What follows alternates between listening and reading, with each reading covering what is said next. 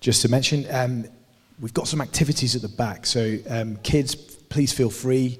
Avail yourselves of all that's back there. Thank you.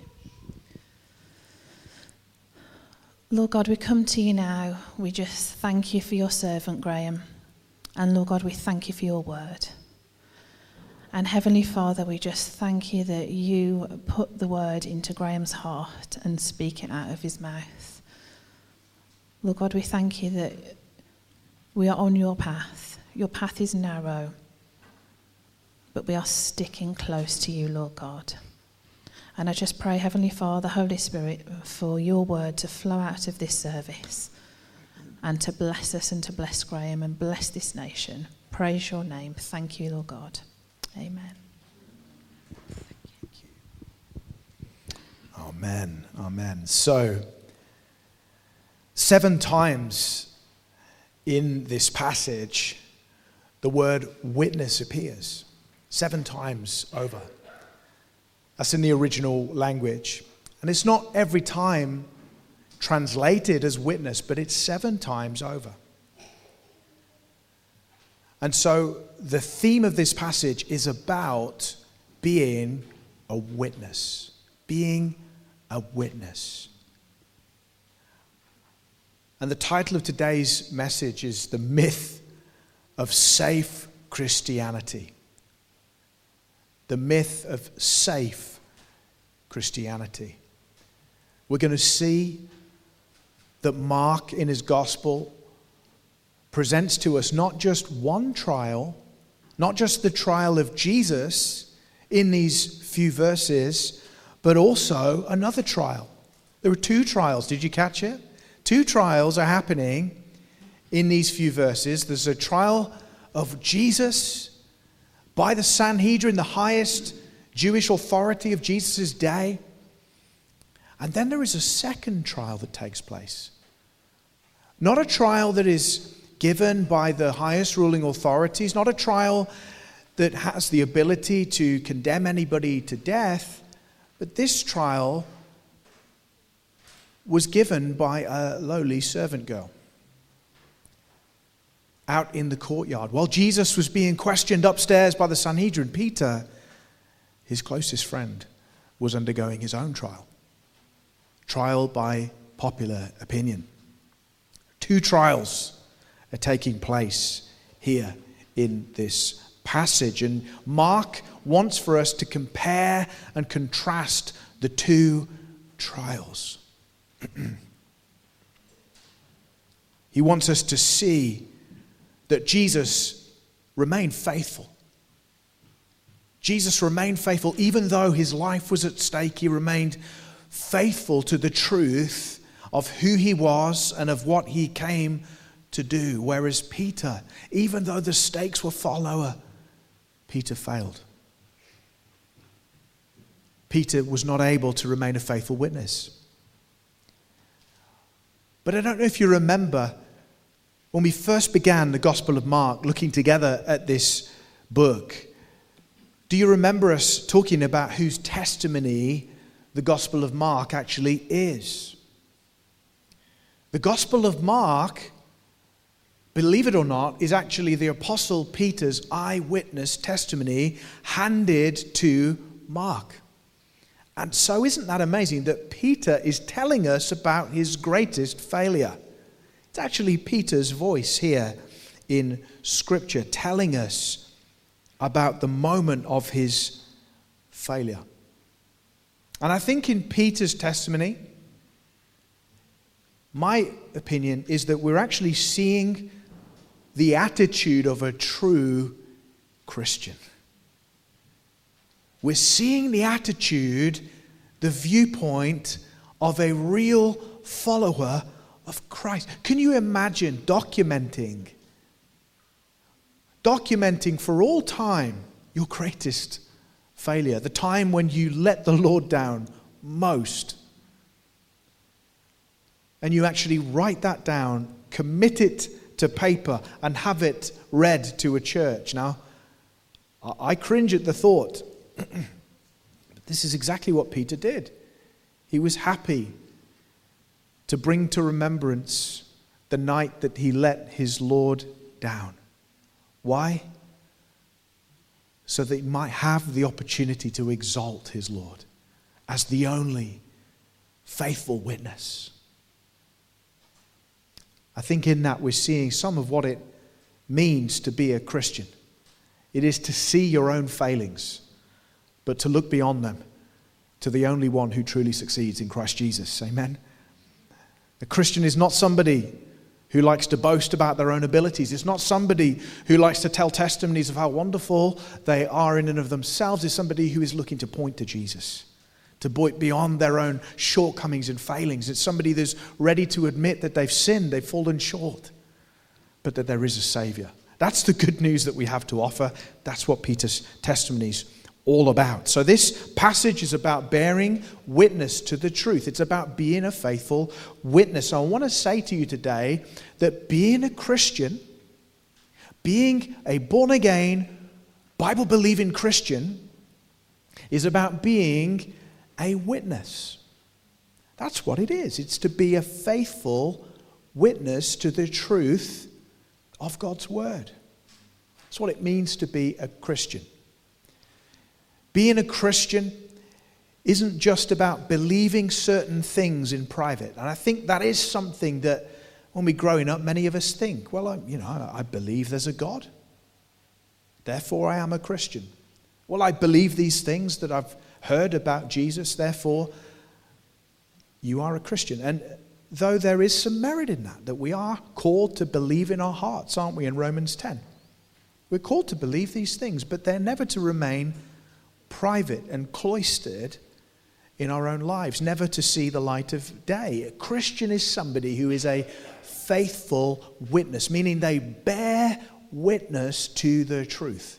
Think of it in a court scenario.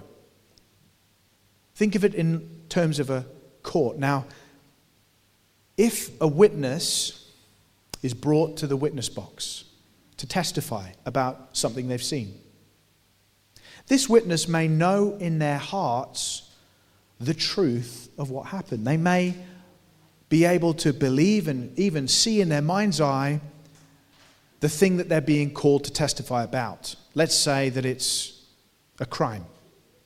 They can see the crime in their mind's eye. They believe that that crime took place. They believe they have an accurate remembrance of what happened, the details, and who did what. But let's say when they stand up in the witness box and they're cross examined, they change the story. They feel pressured. They feel frightened. They feel, wow, what consequences could come my way if I actually tell the truth? So they change the story. Is that person a faithful witness? Well, they believed all the right things, didn't they? They knew the truth. Doesn't that make them a faithful witness? No, it doesn't. They're actually guilty of perjury. Lying in the witness box. A faithful witness is somebody who actually believes the right things, but when questioned about those things, will stand for what they believe and speak the truth. So a Christian is a faithful witness. And faithfulness is revealed by trial. Faithfulness, as we see in this passage, is revealed by trial. It's when we're tested that we find out whether we really do believe what we think we believe. And Peter, perhaps one of the leading disciples, though he believed the right things, he'd already said, You are the Christ. He knew the truth. But when he was put before the dock, he failed in this moment. Faithfulness is revealed by trial. And I think often that is the hardest part about being a Christian, isn't it? It's that all of us, in a sense, at one point in our Christian walk, have been brought before the trial of public opinion, haven't we? I remember many a late night conversation at university, usually they would take place after a long night out when I was very tired. And these conversations would seemingly always move towards issues of faith and belief and religion. And when I went to university, the most popular book at the time was Dan Brown's The Da Vinci Code.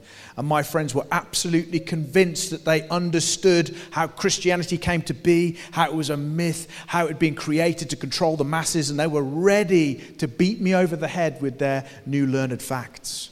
And so each one of us, in some way, has been brought through a trial. Anybody recognize what I'm speaking about? You know what I mean the trial of public opinion. Maybe it's not as intense as that, but perhaps it's a colleague at work and you have to tell them that at weekend you're going to church. Maybe there's an awkward conversation that comes about, but it's faithfulness that is actually revealed by trial. Faithfulness is revealed by trial. Private beliefs that do not pass the test of trial are cheap. They're cheap. Anybody can believe something in private. But if it never impacts the way that you speak or the way that you act, then that, my friends, is a cheap belief. A Christian is more than somebody that believes things in private. A Christian is a faithful witness. And so that's why the title of this message is The Myth of Safe Christianity. It's a myth. There is no such thing as a Christianity that is safe. There's no form of following Jesus, there's no way that you can do it that avoids that trial, that avoids that pressure that comes when people question you about your belief. There's no way to avoid it. It's just part and parcel following Jesus, the myth of safe Christianity. But this is what Peter was looking for in Mark 14. Peter was looking for a safe way to follow Jesus. A way to be faithful to Christ without really receiving what Christ received. That's what he was looking for.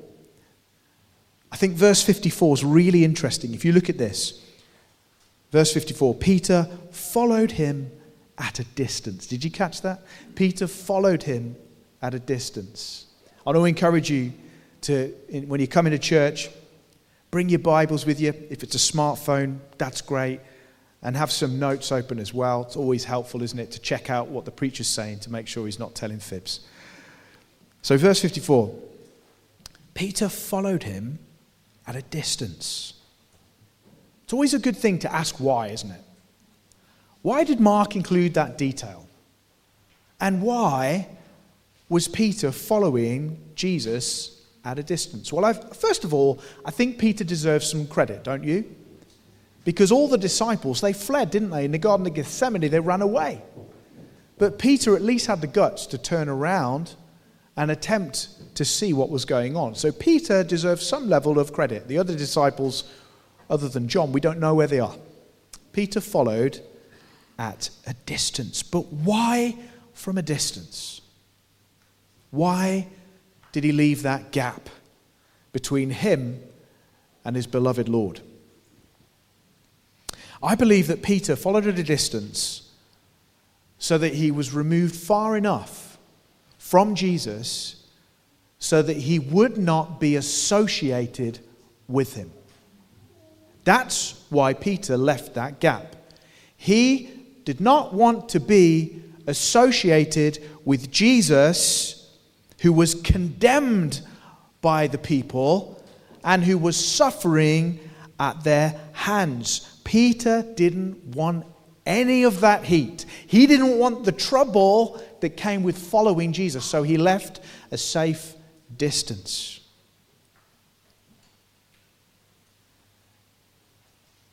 Many people are content to leave a safe distance between themselves and Christ. Whether that's ensuring a safe distance between themselves and the Word of God. Perhaps we don't read it all too frequently. We don't really want to be associated with that. Or more often, it's maintaining a safe distance between Christ and His church.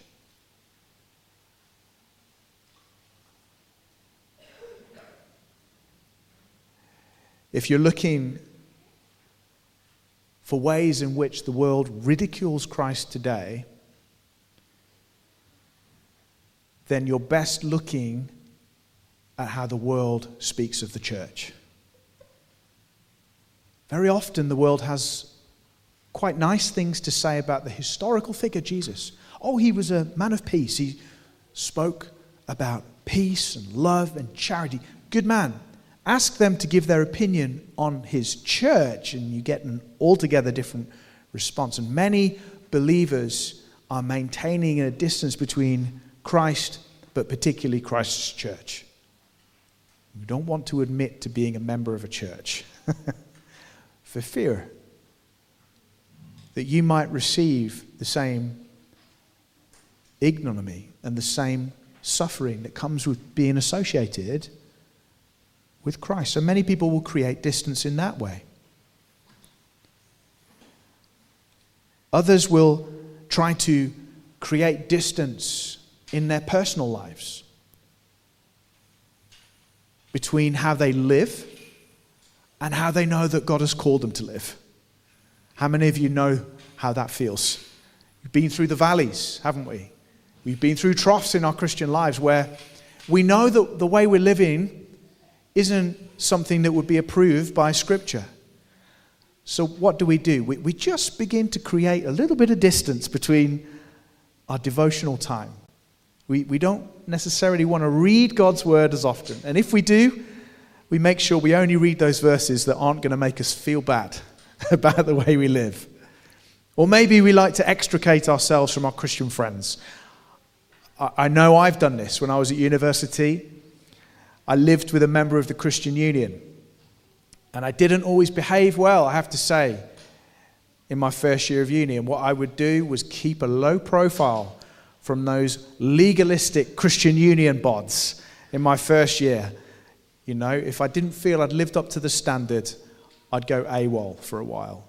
And I know that is a real temptation for many of us, is to, when we don't feel we've met the mark, we begin to withdraw, don't we? We create distance between ourselves and the Lord, a safe distance.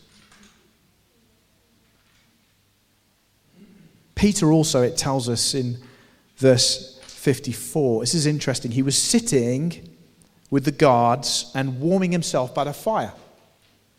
So not only had he created this distance between himself and Jesus for fear of suffering on Jesus' behalf. He didn't want the association. He's also sat there warming his hands with the same people who had just beaten his Lord with their hands. You catch that? He's sitting with the guards who just arrested his Lord in Gethsemane. He's warming his hands with them by the fire. Peter's keeping company with the enemies of Christ for comfort. And that's another thing that happens when we create distance between ourselves and Jesus. Often, where we go to is we go to comfort in the world. We begin to form alliances with those maybe who have a very different attitude towards Christ. They hate the Word of God, they, they don't like Christianity, they don't like the church, and we begin to find comfort and safety in their presence. But I want to say that to keep company, and I mean that, I don't mean that we should never hang out with non-Christians. Quite the reverse. We should have many non-Christian friends, but to make that your fellowship in replacement of Christian fellowship, in replacement of being part of the body of Christ, to have fellowship with the world is to create distance between you and Christ. To be friends with the world, to agree with all of the world's feelings and attitudes, is to create distance and alienation between yourself and the Lord. The world is not going the same way, is it, as the church? And to have fellowship with the one and not the other is to create distance between ourselves. And I want to I want to ask the question today for you to explore. For you to ask the question of God yourselves, you know, is there that distance in your walk? However big, it doesn't necessarily have to be a big distance, but is there that distance that you've created between you and the Lord? Are you maintaining a safe distance? Are you fearful of being associated with Christ? If your friends and colleagues and family were asked about your faith, would they have enough evidence to convict you of being a Christian? Now, this trial that takes place, I'm talking about Jesus' trial by the Sanhedrin, that's the scribes, the Pharisees, the high priests. His trial, which appears in 55 to 59, this trial itself is illegal. You see, there were rules about how the Jews could actually operate, there were rules about how the Sanhedrin had to conduct a trial. And they broke numerous rules. They broke numerous rules. Trials were supposed to be held in the daytime, this one's held at night.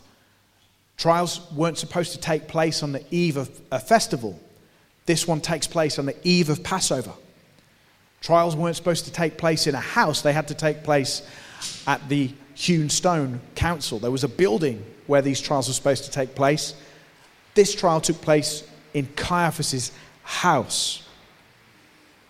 All trials were supposed to take place by first hearing a case for the defense.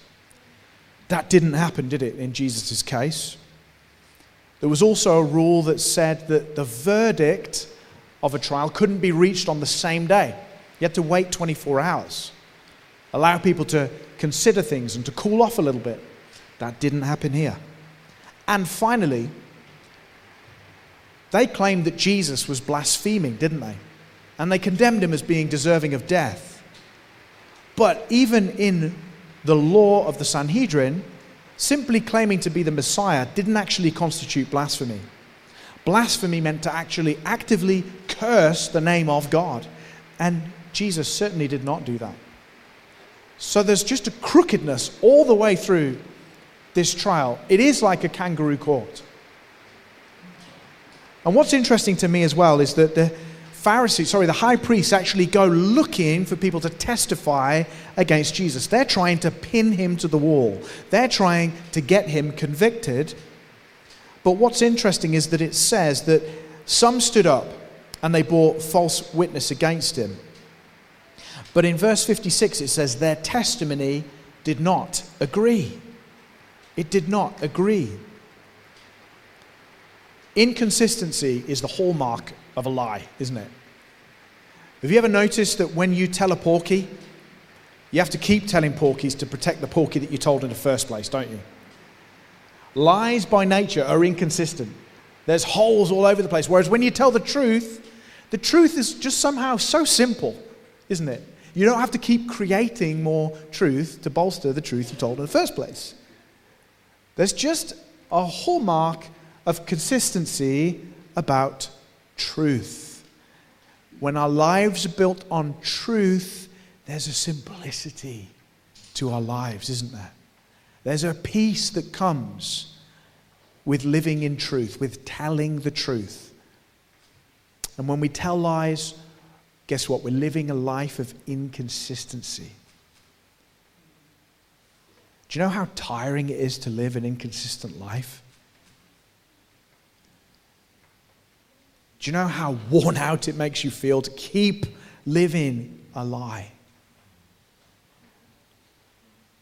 This is why I believe partly that Jesus' burden was light, is that he was a man of integrity. He told the truth, he lived the truth. There's no iniquitous way in him, and so he had this peace about him. You and I, brothers, were called to live in truth.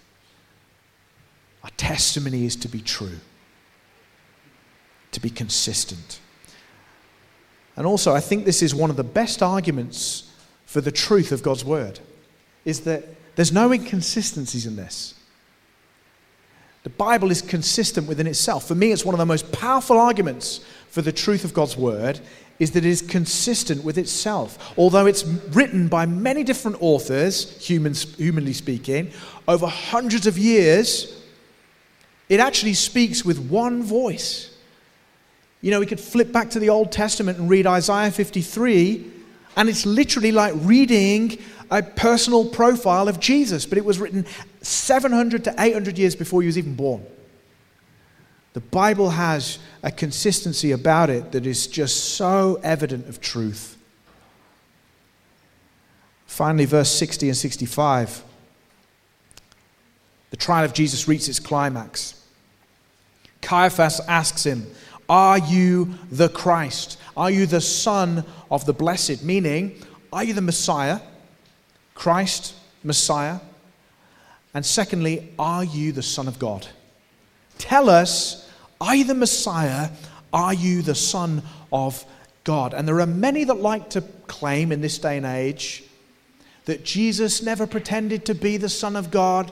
Jesus never claimed that he was anything special. He just claimed to be a prophetic voice, a voice crying out in the wilderness, a good teacher.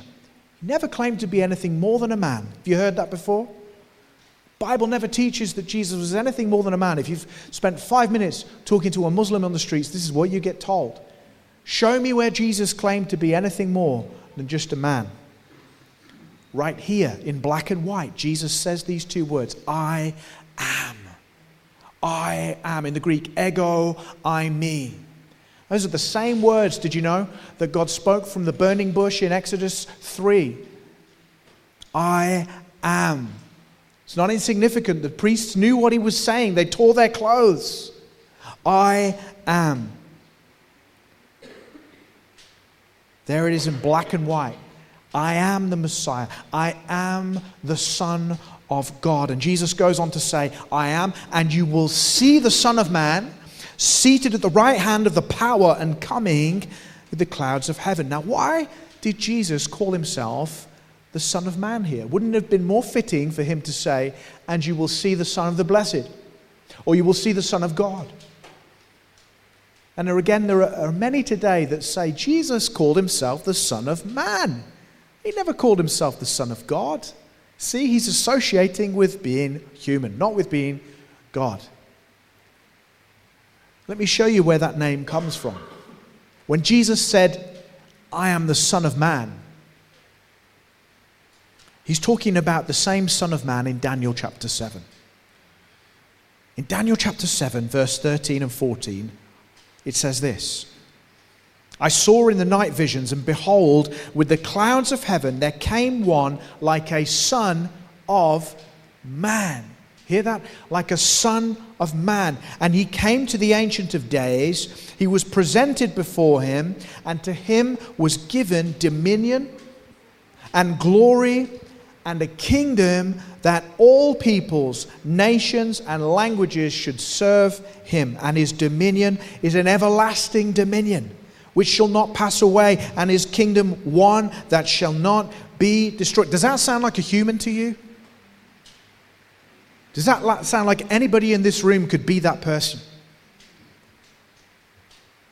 This is a divine figure. This is the Son of Man. This is the one who receives a kingdom that will never be destroyed, and all peoples, nations, and tribes will serve him. This is Jesus. This is the Son of Man.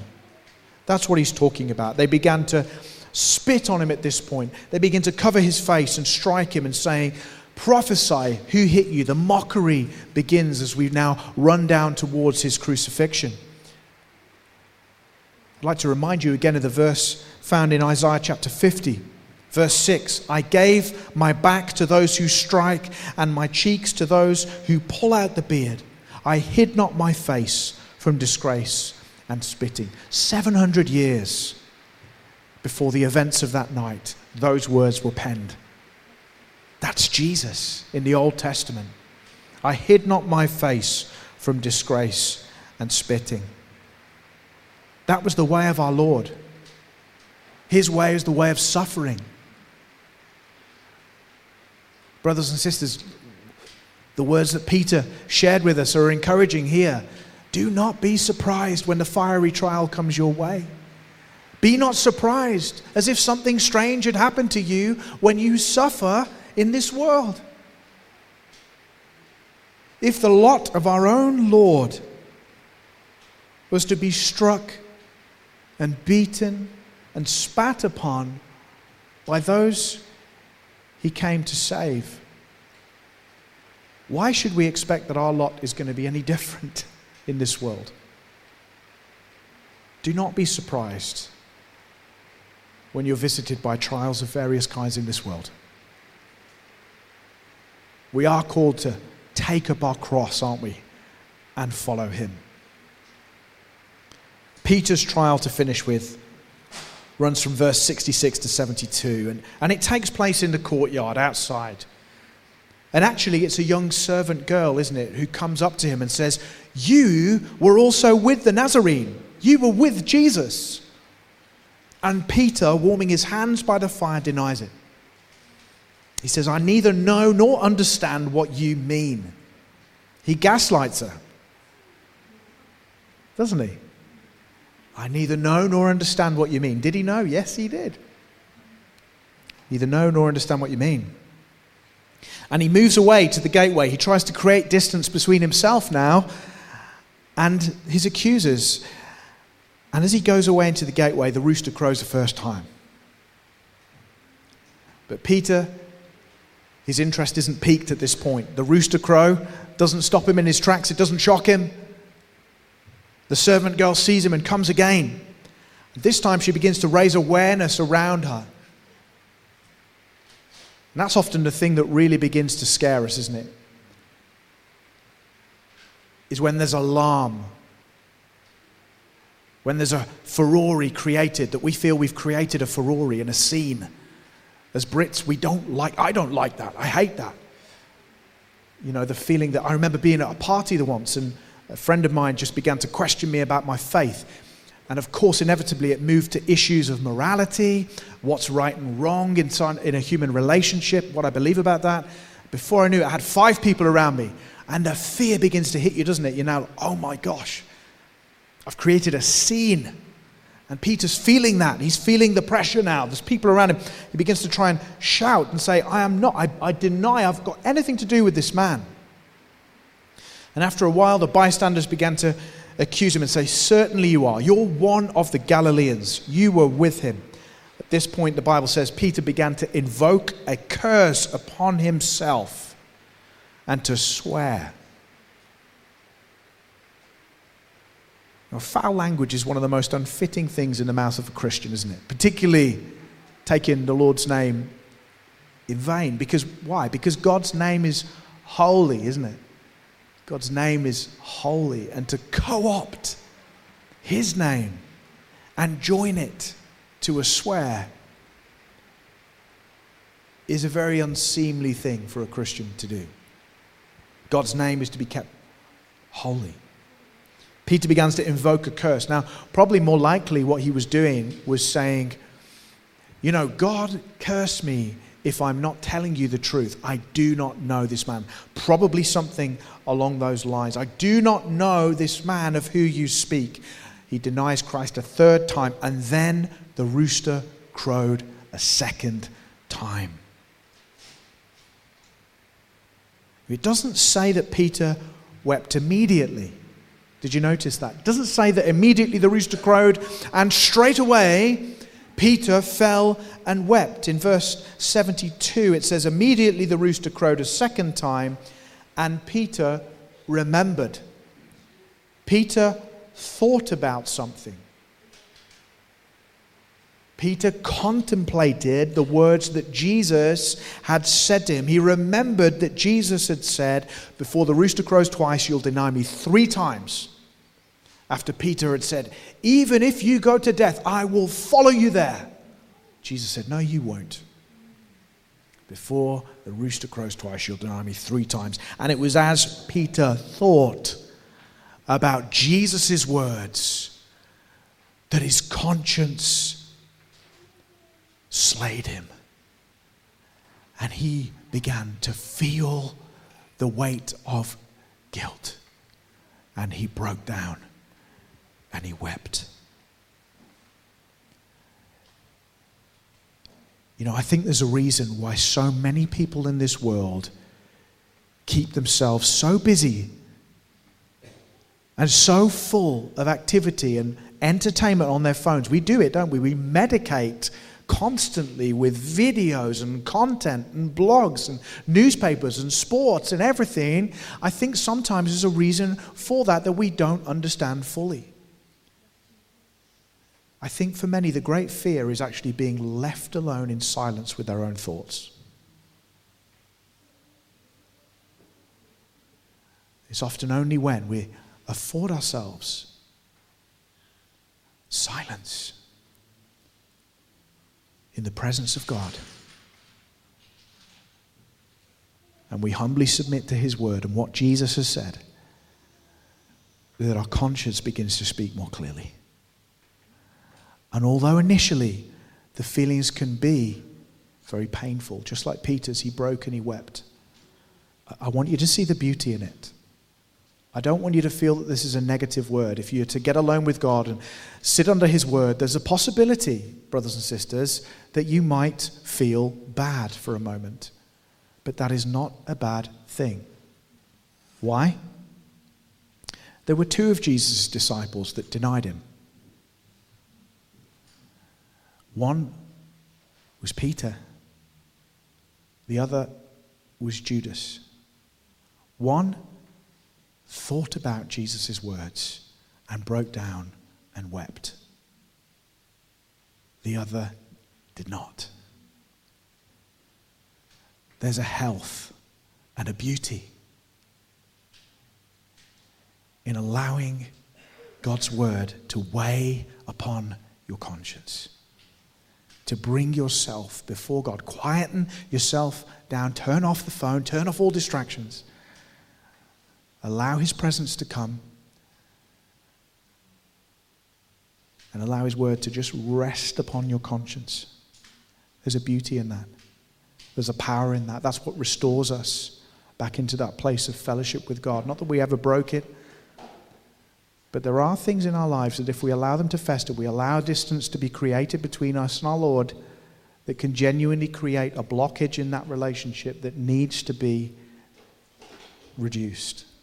It needs to be flushed out. So I'd like you to stand with me as we pray.